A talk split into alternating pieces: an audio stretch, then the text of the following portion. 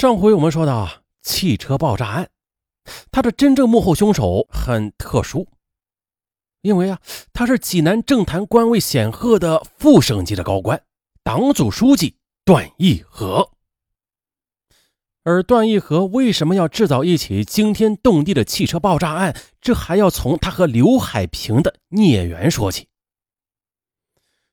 段义和是一九四六年一月出生于山东齐河县，在一九七零年八月，他从西安交通科技大学无线电系自动控制专业毕业之后，又被分配到天津的七六四厂工作，后来又被调回山东工作。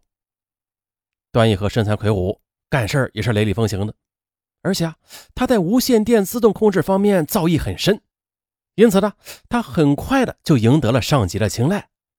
就在被提拔为山东省委组织部知识分子工作处的处长之后，从此在政坛上那是平步青云。到了一九九三年，段义和又被任命为山东省电子工业局的党委书记、副局长。在电子工业局任职的四年里，一九九四年二月，段义和又被安排到了山东聊城挂职地委副书记一年。段义和的仕途可以用一帆风顺来概括。啊，从副处晋升到副省级，他用了十七年的时间。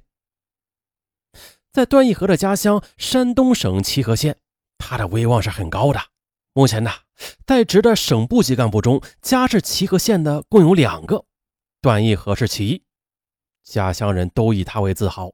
济南与齐河县是一河之隔啊！段义和为家乡也办了一些好事当地老百姓都很感激他。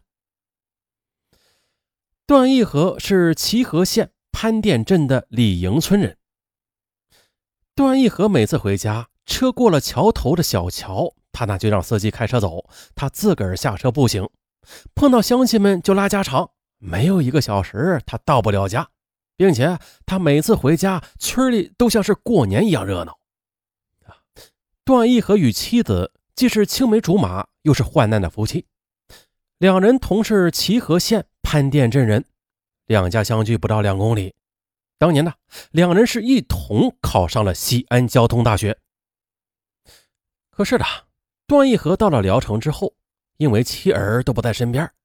当地有关部门为了让段义和安心的工作，便特地的派地委招待所的女服务员刘海平去照顾段义和的私人生活。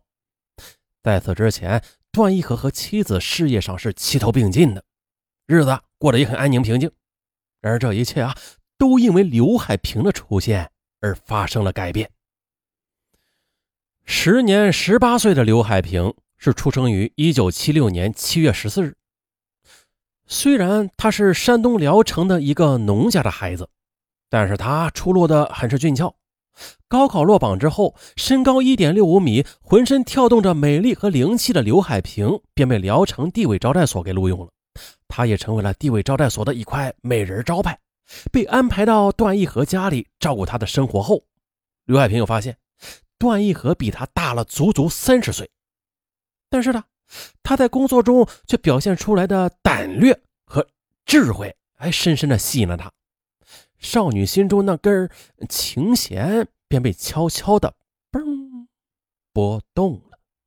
好，前面有些声音是尚文很久之前录的，所以说录的不好。前面上文呢又重新录了一下，但是因为时间原因呢，下边还是以前录的啊，没有更改。大家呢如果听的，哎呦这个味道怎么变了，也不要惊慌。因为它是两个时间段录的，所以感觉也不一样。那咱们继续说。因为妻子不在身边，段义和的生活过得很单调枯燥。刘海平的出现呢，却给他平淡枯燥的挂职生活增添了一抹亮色，甚至是一种依赖。随着相处时间的延长，刘海平的温柔体贴仿佛在段义和的心里打开了另一扇窗户。有事没事的，他总喜欢找刘海平聊天。含苞欲放的刘海平让段义和找到了一种久违的激情。正当壮年的他显然难以抵挡他的诱惑，两人情思骚动，很快的发展到了有了性关系。在刘海平年轻的身体上，段义和体会到了一种在妻子那里从未得到的快乐。